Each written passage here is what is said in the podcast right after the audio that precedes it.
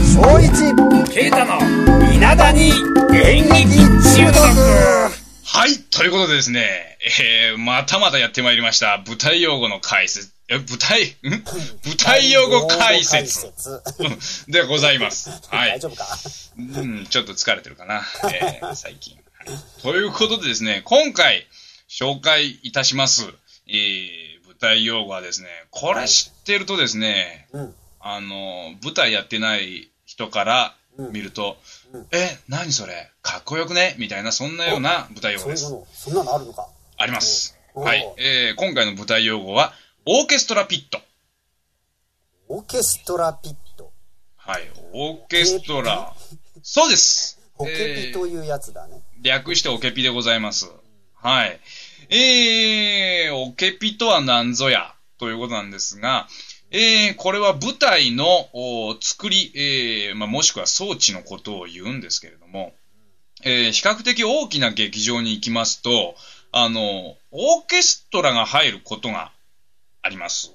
で、えーそのスペースのことをオーケストラピットと言うんですが、えーとですね、これがですね、舞台の、なんつったらいいの前側客席側面側だよね、うんえーと あ客席と舞台の間そうそうそうそうそう。だよね、ええあれは困るんだよな困りますね。はい。ここをオーケストラピットと言うんですが、まあ、例えばですね、あのー普通のですね、汎用、汎用汎用ってことないか。あのー文化会館とかって呼ばれるような会場ですと、あのー舞台の本当に前まで座席があるんですけども、この座席を取っ払うとですね、あの、オーケストラピットの出来上がりと。いうような感じになるんですが、あの、場所によっては、その、オーケストラピットと呼ばれるエリアが下がるんですよね。おー1メートルとか。う沈むよん。ね確かに沈みます。はい。奈落みたいになっちゃうねそうですね。奈落みたいな感じになりますね。ええ。で、そうすると、あのー床がどんどんどんどん沈んでいくと、今度、オーケストラ奏者専用の入り口が現れたりなんか。あーしますねうん。オーケストラやる人はそこから出入りしてね、みたいなのが、例えば地下に実はあったりとか、えーします。はい。あの、オペラなんかを見たことがある方はわかるかと思うんですが、えっ、と、やっぱり観客とえー舞台の間に、えーオーケストラが入って、えーマエストロ、指揮者ですね、が、えー指揮を振るというような形になります。はい。で、まあ、これオーケストラピット場所によってはですね、逆にせり上がったりもするんですよね。おおせり上がるせり上がる。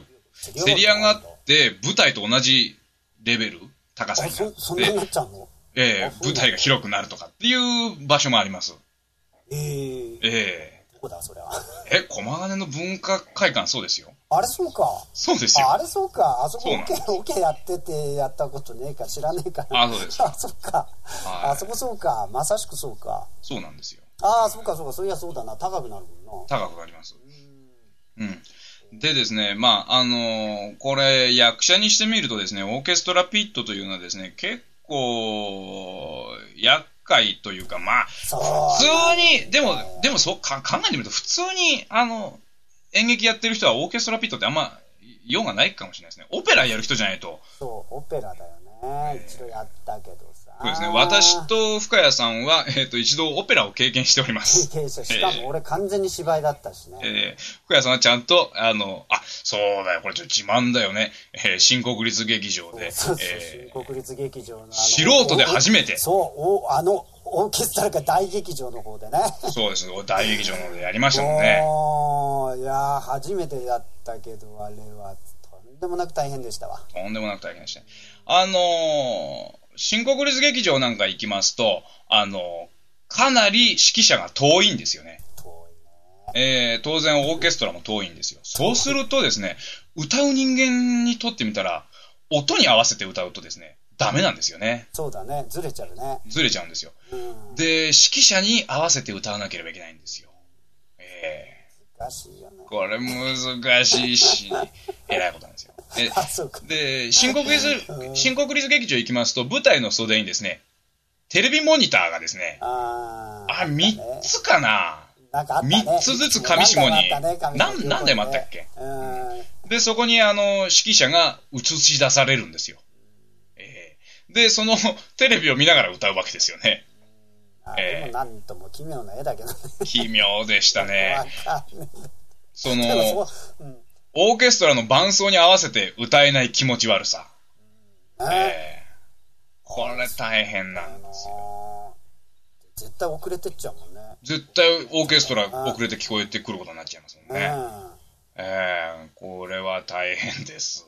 やーもう一つは役者にとってみればさ、はい。要はお客さんとの間にオーケストラって、要は音の壁ができちゃうんだよね。そうですよね。セリフ言ってんのに音出てるからさ そりゃセリフだけの時はおいし静かな音にはしてくれてるとは言ったってねえキーコキーコやってるわけだからさバイオリン鳴ってたりなんかしてさお客の真ん前でやってるわけだからさそれを飛び越えてセリフを伝えなきゃいけないあの大変さそう。物理的な距離もあるし。もうねそうな遠い上にねこおいおいこれちゃんと聞こえてんのかなと思いながらやってた もん俺本当にあの不安な感じったらなかったよあのーあとですね、オーケストラっていうのは、まあ、楽器が何種類もあるので、その、えー曲によっては使わない楽器が出てくるんですよね。おー例えば、この曲ではバイオリンがワンパートしかいらないとあうん言った場合にはですね、第1バイオリンの人だけが演奏してればいいと。そうすると第2バイオリンの人はですね、その時間暇なんですよ。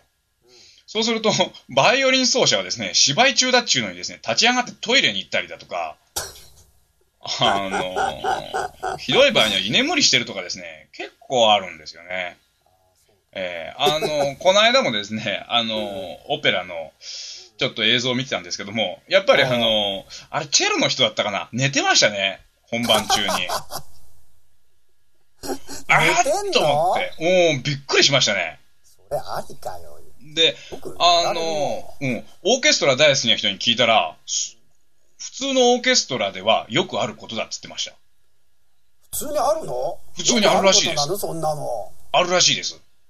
ええ本番中に、その、自分の出番がない曲の時には寝てる人がいるとか、まあ途中でトイレに立ち上がってしまうっていうのも当然あるんですよ。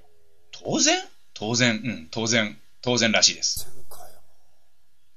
じゃあ、じゃあ俺も舞台に出てて、ちょっとトイレ行きたいから、ちょっとなんとかまあ持たしといてとか言って。 ダメでダメ。きるのかな。それはできねえな、そんな芝居じゃな。できない、できない、できない、できない。えー、そうなんだ。それは知らなかったな。びっくりしましたよ、自分も本当に。俺本番中に寝んじゃねえっつって。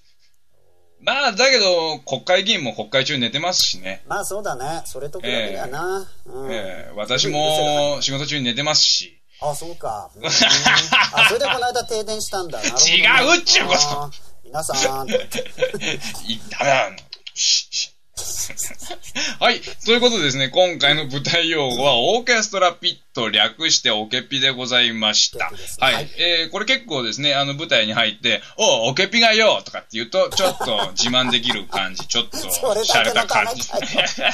ありますんで。えーかなり使用頻度は低いです。